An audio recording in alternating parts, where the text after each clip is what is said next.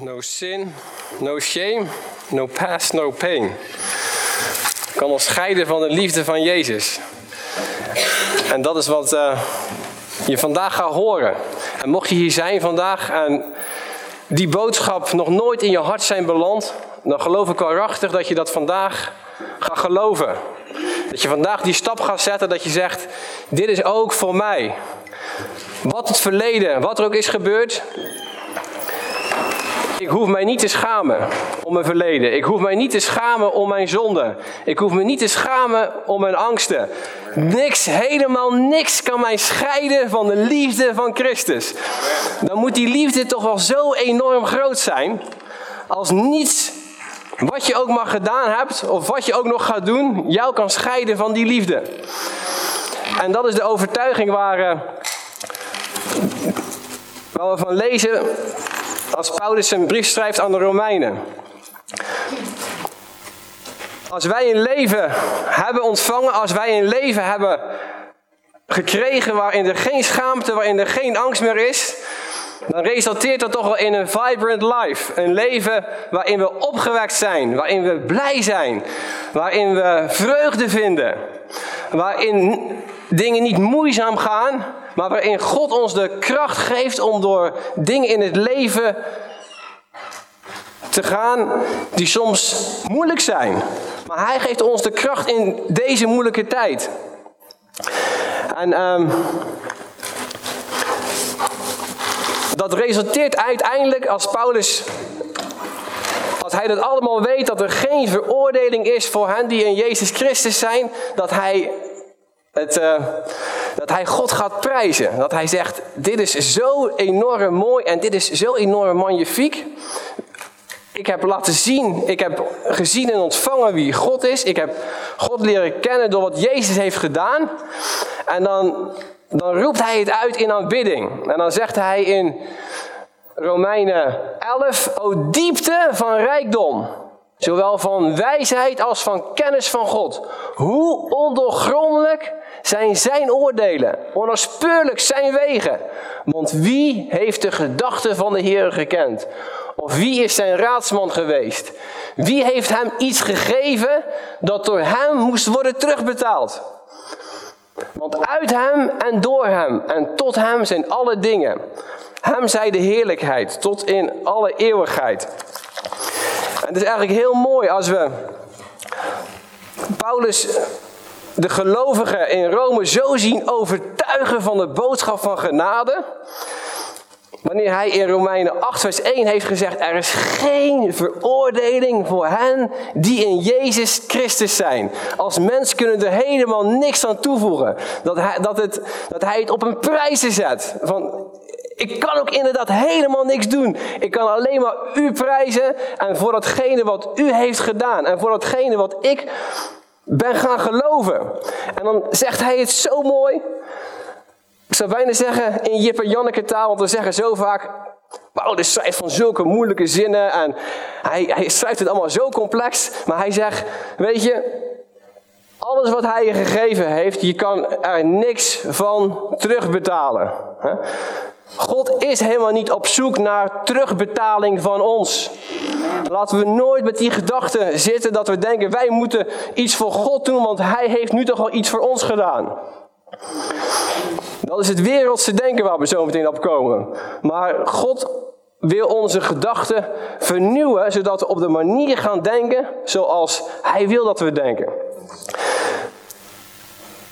En na Romeinen 11 vers 36 komt er een vers, Romeinen 12, vers 1. En velen van jullie, en ik zelf ook, hebben het al heel vaak gehoord. En het voelt alsof Paulus nu hier zegt van, jongens, jullie hebben de genade gekregen, jullie hebben de genade ontvangen, je kan helemaal niks terugbetalen. Maar, nu komt de opgave, liefde broeders en zusters, want zo makkelijk is het allemaal niet. Ik roep u er toe op, broeders en zusters, door de ontfermingen van God, om uw lichaam aan God toe te wijden, als een levend, heilig en voor God welbehagelijk offer. Dat is uw redelijke eredienst. Nou jongens, stop dat vers in je broekzak, ga naar huis en breng het in de praktijk. Dat is vaak de strekking geweest die ik heb gehoord en hoe ik het ook heb gelezen. En weet je, als je dit vers dan leest, dan denk je, maar hoe moet ik dit nou doen? Dit kan ik echt niet. Dit is, ja, hoe ziet het er dan uit? Ik moet mijn leven geven, een welgevallig offer. Een offer wat, ja, wat, waar u plezier in heeft. Een, offer, een offer wat u goed dunkt. Een offer waar u een welbehagen in schept. In welk offer heeft God een welbehagen geschept? Jezus. In het offer van Jezus. Dus waar heeft Paulus het over wanneer hij het heeft over een offer dat we onszelf moeten geven als een offer? Dan heeft hij het over het offer wat Jezus heeft gegeven. Dat zijn dood jouw dood is geworden. Dat zijn leven jouw leven is geworden. Dat toen hij aan het kruis stierf voor de zonde van de mensheid. Dat dat jouw zonden zijn geweest waar hij voor stierf. Dat hij afrekende met de zonde, dat hij afrekende met het kwaad. En dat jij nu een nieuw leven mag gaan leven. Dus de oorsprong van dat offer ligt niet bij jou. En die verantwoordelijkheid ligt ook niet bij jou. Paulus geeft het niet als een, een opgave de mensen mee. Hij geeft het mee aan de gelovigen als een wetenschap. Ik roep u er dan toe op, broeders en zusters, door de ontfermingen van God, om uw lichamen aan God te wijden als een levend offer, heilig en voor God wel behagelijk. Dat is uw redelijke eredienst.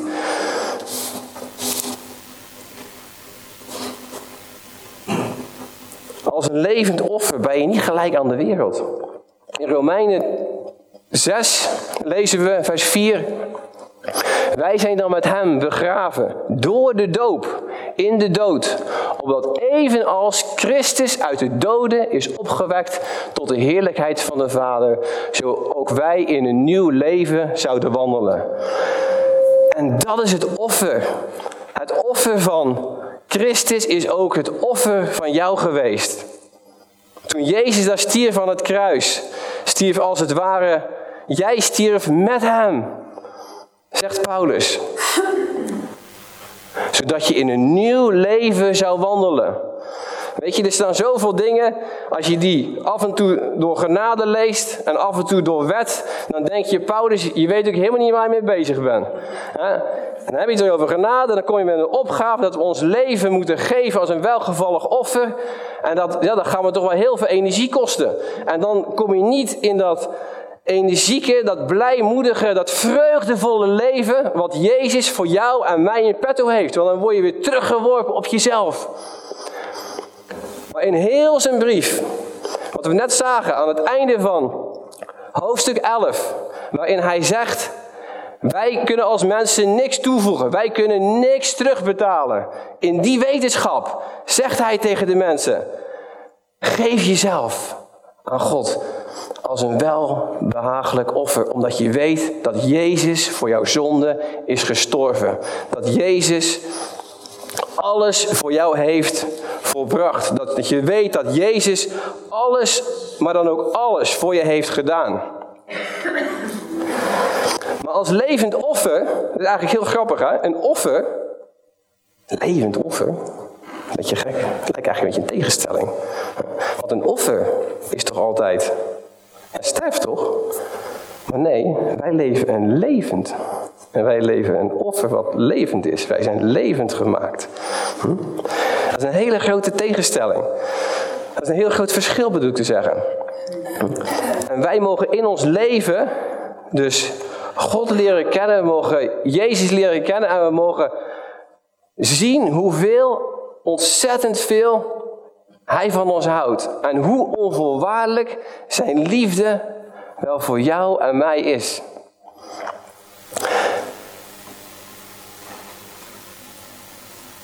Wat betekent het dan? Dat we niet gelijkvormig zijn aan de wereld. In het volgende vers staat dat we zijn niet gelijkvormig aan de wereld. We moeten dus ons niet aan de wereld conformeren.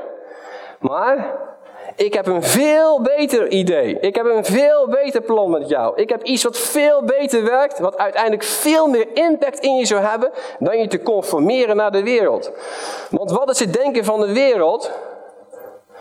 Goed doen en goed terugkrijgen. Het denken van de wereld is prestatiedenken. Ik moet dit doen om iets te verdienen. Ik moet dit doen om goedgekeurd te worden. Maar Paulus zegt, dat is niet het denken wat wij als gelovigen hoeven te hebben. Nee, ik heb jullie het, God heeft jullie het allerbeste alternatief gegeven. Iets wat veel meer impact in je leven zal hebben dan je te conformeren naar het denken van de wereld. En wat is dat dan? Niet gelijkvormig worden aan de wereld. En lees dat niet mensen als een opgave. Lees dat niet als iets van oh, een, een opdracht die hij geeft. Nee, het is logisch wanneer we het nieuwe leven hebben ontvangen, wanneer we het nieuwe leven hebben gekregen. Natuurlijk, we zijn nieuwe mensen geworden. We leven een nieuw leven met Jezus in ons. Is toch logisch dat we ons niet conformeren naar hoe de wereld denkt of hoe de wereld dingen ziet. De Heilige Geest woont in ons. En wat doet de Heilige Geest? Wordt veranderd door de vernieuwing van uw gezindheid. Wordt veranderd door de vernieuwing van uw denken. Om te kunnen onderscheiden wat de goede en welbehagelijke volmaakte wil van God is. Weet je, het denken vanuit de wereld, dat vraagt heel veel energie. Als je een blij en vreugdevol leven, een sprankelend leven dat sprankelende leven wil ontvangen wat God je heeft gegeven, dan moet je niet zo denken als de wereld. Daar word je heel moe van. Vraagt ook een hele hoop energie.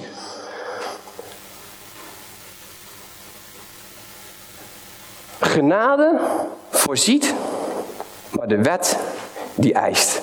En de eis van de wet, de eis van de wereld, die is heel hoog. God heeft het ons het allerbeste alternatief gegeven.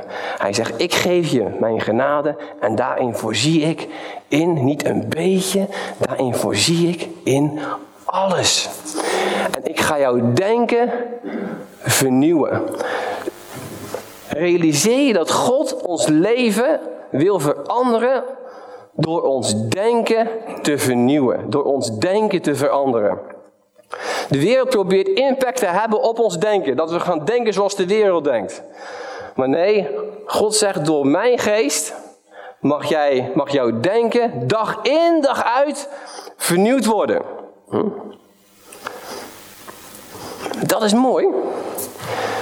Dat is iets wat wij zelf niet kunnen bewerkstelligen. Maar dat is iets wat God aan jou en aan mij wil geven.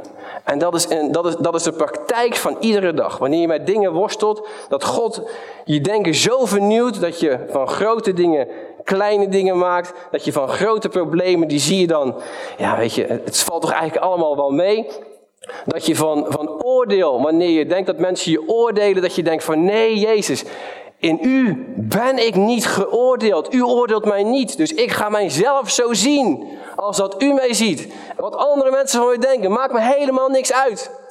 Kan me niks schelen. Ik geloof dat in uw ogen ben ik rechtvaardig en daar hou ik mij aan vast.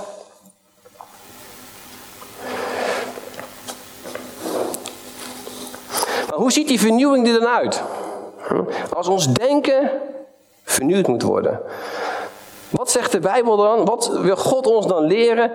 In welke aspecten wij dan vernieuwd moeten worden. En in welke dingen in ons denken we dan vaak mee struggelen en misschien wel moeite mee hebben. Nou, gelukkig is de Bijbel het allermooiste boek waar God vragen, antwoorden heeft op al onze, op al onze vragen. En uh, het evangelie heeft Paulus aan zoveel gelovigen uitgelegd en zoveel mensen geschreven. Dat hij op een bepaald moment aan de gelovigen in Efeze schreef. Namelijk dat wat u betreft de vroegere levenswandel de oude mens aflegt, die te gronden gaat door de misleidende begeerte. En dat u vernieuwd wordt in de geest van uw denken. En u bekleedt met een nieuwe mens die overeenkomstig het beeld van God geschapen is. In ware gerechtigheid en heiligheid. Dus wij mogen ons bekleden met die nieuwe mens. Als het ware dat je een, een, een, een, witte mantel aan mag trekken. Van ware gerechtigheid, ware heiligheid. En vanaf dat moment ziet God jou. Op die manier. God ziet jou als waarachtig heilig, waarachtig rechtvaardig. Hoe? Door datgene wat Jezus heeft gedaan aan het kruis. Hm? Maar hij zegt hier, bekleed je ermee. En dat is heel mooi. Dus dat is eigenlijk een actie die hij van ons vraagt. Ja, gelukkig mensen. Er wordt ook nog actie van ons gevraagd in de Bijbel. We moeten ons, maar niet een actie die uh, zijn wortels vindt in ons kunnen en in onze eigen werken, maar in de genade van Jezus. Want Jezus heeft die ware heiligheid, die ware rechtvaardigheid, heeft hij voor jou en mij klaar liggen. En wij mogen die aantrekken. En vanaf dat moment zal God jou en mij op die manier zien. Hm?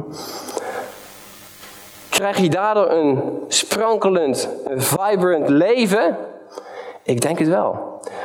Vanaf dat moment dat jij weet dat jij heilig en rechtvaardig bent voor God. En dat jij jezelf mag gaan zien hoe God je ziet. Wauw, dan verandert er echt een hele hoop. Hm? Want we strukkelen eigenlijk het meeste. Enerzijds hoe we onszelf zien, maar ik denk nog wel het meeste. Wij denken zo'n goede perceptie te hebben van hoe God over ons denkt. En vaak is die perceptie helemaal niet van hoe God echt over ons denkt. Maar dit is hoe God over ons denkt. Je bent rechtvaardig, en je bent heilig verklaard. Door het nieuwe leven wat je in Jezus hebt ontvangen. Als je weet dat wat Hij aan het kruis heeft gedaan ook voor jou was.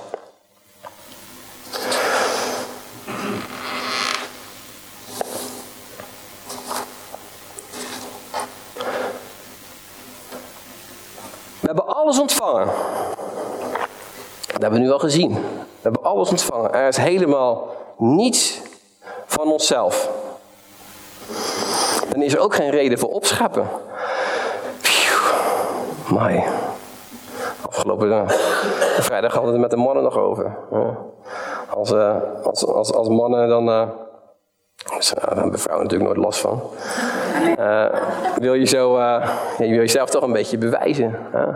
En mannen die zijn zo goed om zich met elkaar te vergelijken en zich aan elkaar te spiegelen. Zodat ze uiteindelijk in zichzelf kunnen opscheppen. Ik ben beter dan wat hij is. En zo, dat zit eigenlijk allemaal een beetje in ons. Maar we lezen in Romeinen 12, volgende slide. Door de genade die mij is gegeven, zegt Paulus, zeg ik ieder onder u niet hoger te denken dan hij moet denken maar laat hij denken in bescheidenheid. Phew, dat is wel een opluchting zeg. Ik mag gewoon heerlijk. We mogen allemaal bescheiden over onszelf denken. Want niet, niemand van ons heeft het verdiend. Niemand van ons is zo goed geweest dat zijn relatie met God in orde is gekomen door zijn eigen werken. Door wat hij zelf heeft gedaan. We mogen denken in bescheidenheid. Maar, wat zegt hij dan verder? Denk naar de mate van geloof zoals God die aan een ieder heeft toebedeeld. En hier denken we vaak bij onszelf, ja, verschillende maten. Zie je wel, gaan we weer. God meet toch met verschillende maten. We hebben een klein bakje grote bakje. Een hele grote box en nog een hele, hele, hele grote bak. En zo, ja, zo is God dan. Dat is toch eigenlijk een beetje gemeen. Hè? Dat God eigenlijk geeft jou een beetje geloof. Jou iets meer. Ah, jij bent zo goed bezig, jou geef ik nog meer. En, jou, geef ik, ja, jou, jou, geef ik nog meer. Helemaal, helemaal geweldig. En, en, zo lezen wij dit vaak, het idee. Dat God, maar weet je, God heeft niet verschillende maten. God heeft de maat. De maat van Jezus. En die is volmaakt. Die is perfect. Er is geen verschillende mate van geloof. Dat God jou een beetje geloof geeft waardoor je gered bent. En jou meer geloof geeft waardoor je gered bent. Er is maar één manier om tot God te komen. Dat is door het volbrachte werk van Jezus Christus. Als je daar volledig in mag geloven. En dat is het geloof wat God jou en mij geeft. Door genade, zegt Paulus. Dat is niet zijn eigen werk, hè? Hoe, hoe slecht was Paulus in zijn leven bezig toen God hem op de weg naar Damascus tegenkwam? Ontmoette. En zich aan hem tonen en zei: Ik ga een geweldig werk met jou doen. Was hij toen zo geweldig goed bezig? Nee, het was Gods hand in zijn leven. En zo mag het ook Gods hand in jou en in mijn leven zijn. Waarin hij jou het geloof geeft Zodat je weet dat jij gered bent. Zodat je weet dat jij voor Hem volmaakt bent. Zodat je weet dat jij voor Hem helemaal perfect bent.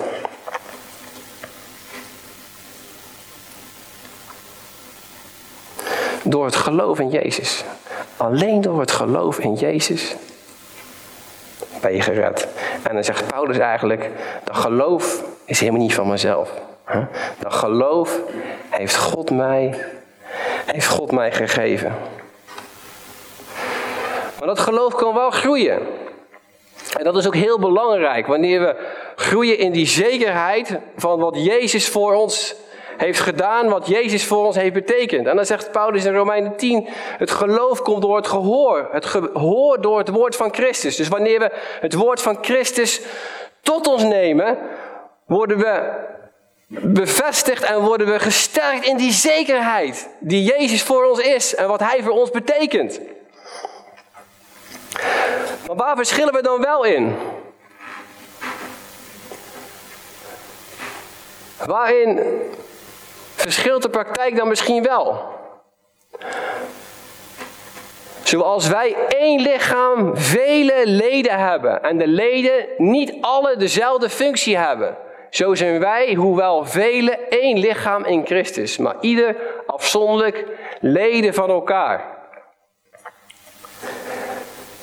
De maat van geloof is je toebedeeld. Maar we zijn één lichaam. Met het geloof in Jezus wat ons heeft gered. Weet je, dat is heel mooi. Dat er verscheidenheid is in de gemeente. Hm? Maar toch zijn we één lichaam. Met allemaal het volmaakte, perfecte geloof. Dus het is niet zo dat degene met, ja, die is toch wat meer geloof gegeven. Ja, die, die, die past dan toch wat meer bij die bediening. Hè? Of die heeft zoveel, een beetje geloof. Die, die, die heeft dan dat gedeelte in dat lichaam. En dan, en dan gaan we vaak van, ja, ja, je hebt ook teentjes nodig en ook pinkjes en uh, allemaal. En dat, zulke ideeën. En, ja, die zijn toch, wat zeg je? En klieren. En klieren, ja, die, dat is een goeie. En, en, en, en, ja, die zijn toch ook heel belangrijk. En, en daarmee proberen we voor onszelf een soort van hiërarchie te maken. Maar wanneer maken wij die hiërarchie? Hm? Als wij denken dat God ook op die manier bezig is in zijn gemeente. Maar nee, hij wil ons allemaal laten dienen en in die volheid. In het volmaakte geloof van Jezus. En dat is, uh, ja, dat is zo mooi als we dat, uh, als we dat zeg maar lezen. We zijn met velen, maar we zijn één lichaam. Ieder afzonderlijk leden van elkaar. Wij hebben elkaar nodig. Hm. Echt waar hoor. We hebben elkaar keihard nodig. Dat is ook de reden dat we hier mogen zitten. Dat is de reden waarom we uh, activiteiten met elkaar doen. Waar, waar, waarom we contact met elkaar hebben. Wij hebben elkaar gewoon nodig. En daarom heeft God ons ook aan elkaar gegeven. Dat is zo mooi van de lokale, plaatselijke gemeente. Dat we hier op zondag komen, dat we door de week met elkaar optrekken. Omdat God dat belangrijk vindt. Dat is gewoon Gods manier om zijn gemeente, om jou en mij persoonlijk op te bouwen. En de gemeente, de kerk is niet vier muren. Hm? Dan zouden heel veel mensen kunnen zeggen: Ja, jullie zitten niet in zo'n mooie kerk met een toren. Maar nee, de gemeente is Gods huisgezin. De gemeente is de plek waar Hij jou en mij wil opbouwen. Dus als jij opgebouwd wil worden, hm, dan ben je deel van een lokale gemeente. En dan mag je ervan zeker van zijn dat je mag gaan groeien, dat je mag gaan bloeien, dat je, mag, dat je van Jezus dingen mag ontvangen, dat je mag gaan leren, dat je anderen mag gaan leren, dat je anderen mag bemoedigen. En dat je, je bent dan helemaal niet bezig met het idee van, ja, ben ik nou een voetje? Ben ik nou een, ben ik nou, ben ik nou een nekkie? Of, of uh, die zijn heel belangrijk. Of, of ben ik nou, uh, ja, wat ben ik nou? Jij bent, wanneer jij deel bent van de lokale gemeente, ben jij deel van het lichaam van Christus. Dat is gewoon een realiteit. En jij bent kei en keihard nodig. Want God wil jou opbouwen, gaan we zo meteen zien, zodat je uiteindelijk van hetgene waardoor je opgebouwd wordt, vervuld bent, helemaal blij van wordt, zodat je daar andere mensen mee mag gaan bemoedigen, dat je daarvan mag gaan uitdelen.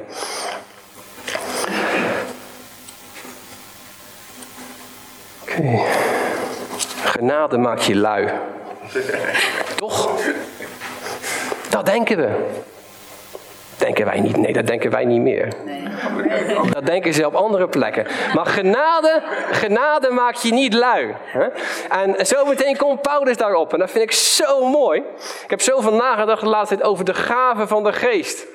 Soms kunnen we voor onszelf testjes doen. Of denken van, ja, wat is nou mijn gave? Wat, is nou, wat heeft God mij nou gegeven? Nou, ik zal zeggen, je komt er nooit achter met een testje. Hm? Testjes zijn vaak dingen die jij misschien in de praktijk al heel goed kan. Dingen die jij in de praktijk misschien al heel goed doet. Maar God werkt niet door testjes heen. God werkt er gewoon doorheen als jij lekker hier komt. Als jij lekker ontvangt. En als jij vervolgens lekker kan gaan geven. Zo is hoe God werkt. En... Um, dus genade maakt je niet lui. Nou ja, ik zei dat ik dus de laatste tijd uh, bezig daarmee was, met dat thema, uh, gaven.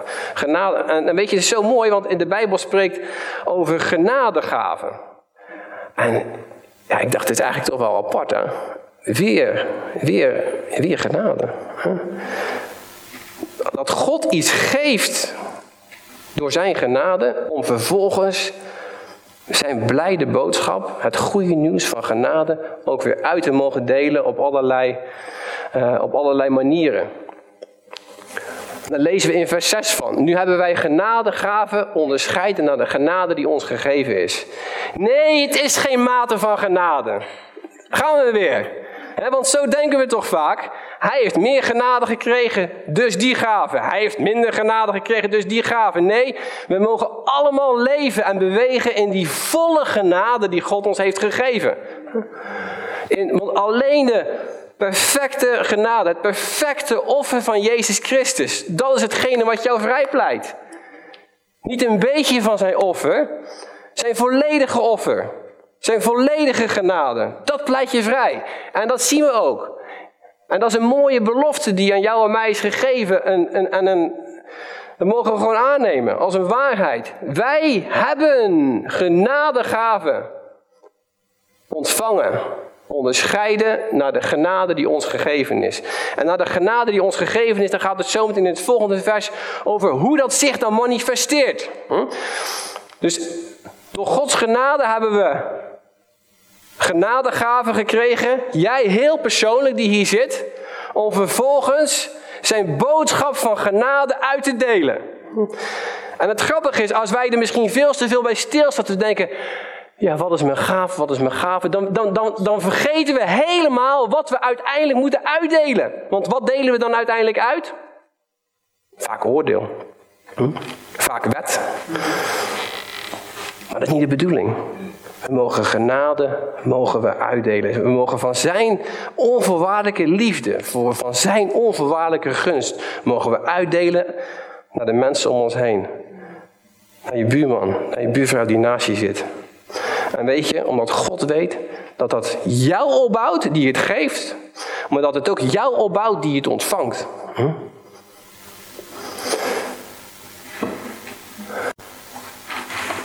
Nu voorbeelden. We willen toch voorbeelden zien? Paulus, kom maar op, hè? Want wees nou eens eventjes concreet. Wat zijn die genadegaven dan? Profetie, naar de mate van het geloof. Het is maar één geloof. Het geloof in Christus. Het is maar één maat. Het zij dienstbetoon in het dienen. Het zij wie onderwijst in het onderwijzen. Het zij wie bemoedigt in het bemoedigen. Wie uitdeelt in oprechtheid. Wie leiding geeft met inzet. Wie zich over anderen ontfermt met blijmoedigheid. Uitdelen in oprechtheid. Weet je, als je het hebt gekregen door genade. En ook weer genade mag uitdelen. En je weet dat het helemaal niet van jezelf afkomstig is dan is oprechtheid niet een werk. Dan is oprechtheid al een state of mind. Je, bent, je bent oprecht doordat God jouw gedachten heeft vernieuwd. Dat kost helemaal geen moeite om oprecht te zijn.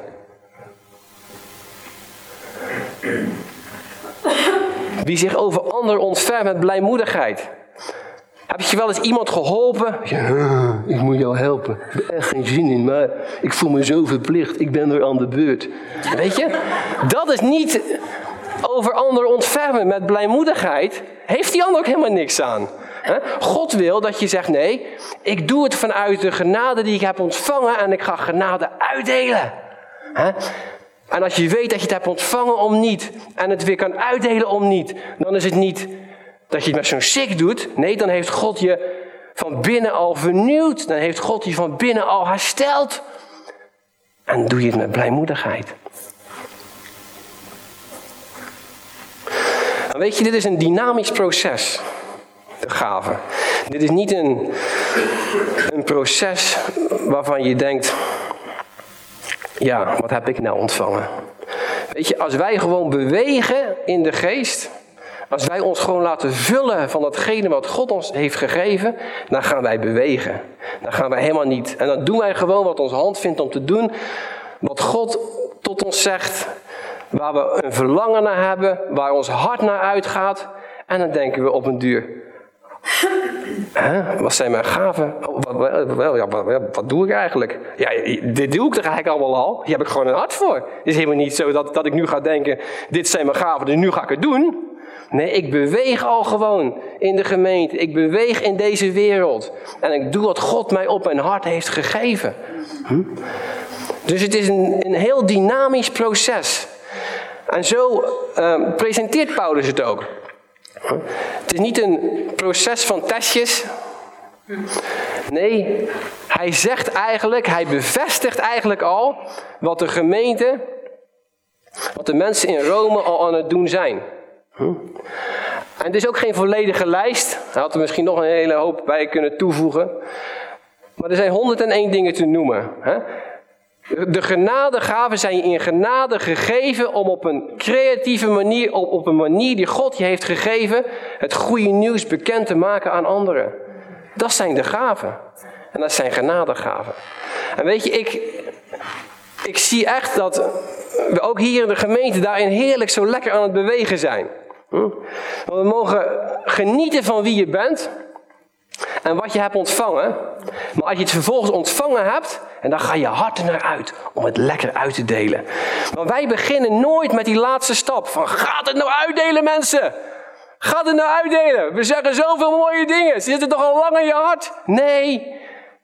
Want we geloven dat wanneer het uit eenmaal in je hart zit en wanneer God het in je hart heeft geplant, wanneer je er in geloof overtuigd van bent, dat je daar lekker in gaat wandelen. Dat je dat lekker gaat ervaren voor jezelf en dat je denkt, ja, maar dit is zo goed. Weet je, waar het hart vol van is, loopt de mond van over. En op een duur, als jouw hart vol is van Jezus, loopt jouw mond over van Jezus.